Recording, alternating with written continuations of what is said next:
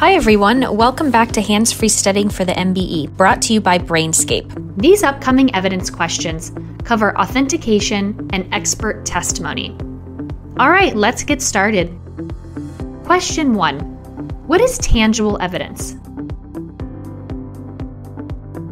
Tangible evidence is documentary evidence and other physical objects.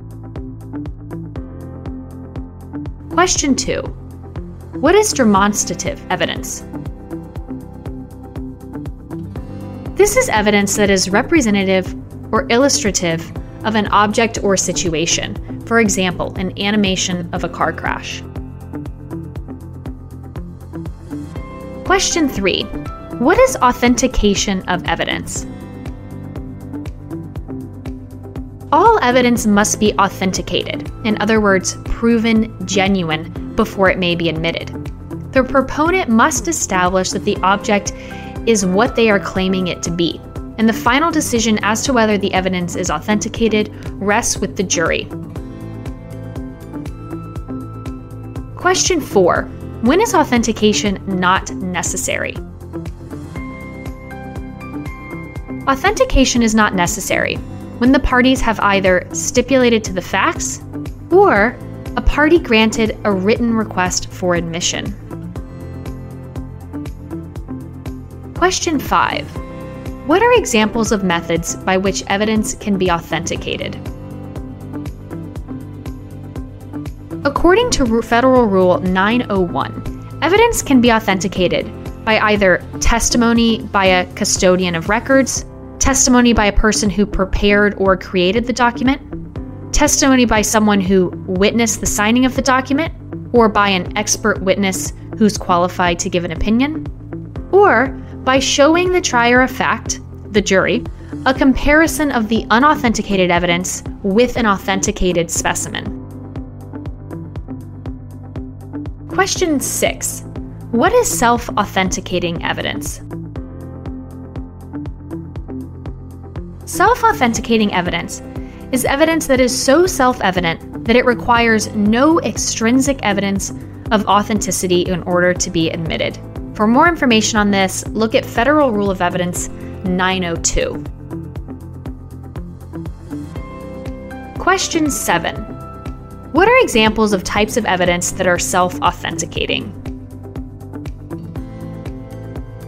Examples of self authenticating pieces of evidence include certified copies of public records, official publications, newspapers, trade inscriptions, commercial paper, notarized documents, anything that a federal statute declares to be authentic, or any certified records of a regularly conducted activity. Question 8 How can a physical object be authenticated? There's generally three main ways that a physical object can be authenticated. The first is via personal knowledge, meaning the testimony of a witness with personal knowledge that the item is what it's claimed to be.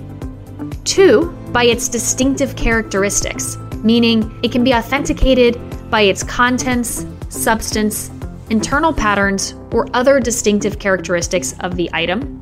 And lastly, it can be authenticated by the chain of custody. Question 9. What is authentication by chain of custody? This proves that the item in court has not been materially altered or tampered with. Every single witness who handled the object must testify and state first, when the witness took custody of the evidence and from whom or where, two, the precautions taken to preserve the evidence, Three, they must testify that the item was not substituted nor tampered with while in their custody. And four, they must testify when the custody of the item was relinquished and to whom. Question 10 How are reproductions, for example, diagrams, authenticated?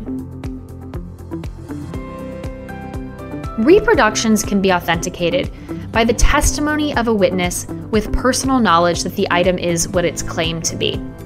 Now, note, it does not need to be testimony from the creator. It can simply be anyone with personal knowledge as to the object's authenticity. And that's the end of your 10 flashcard study round. To reach full mastery, remember to study in Brainscape. Our mobile and web app uses the latest in spaced repetition techniques, allowing you to optimize your study time and track your progress down to the finest detail. Of course, when you're driving, cooking, exercising, or otherwise unable to navigate the app, be sure to keep listening to the rest of this hands free studying playlist. No matter what subject you're learning and what method you're studying it, Brainscape helps you rise to your challenge.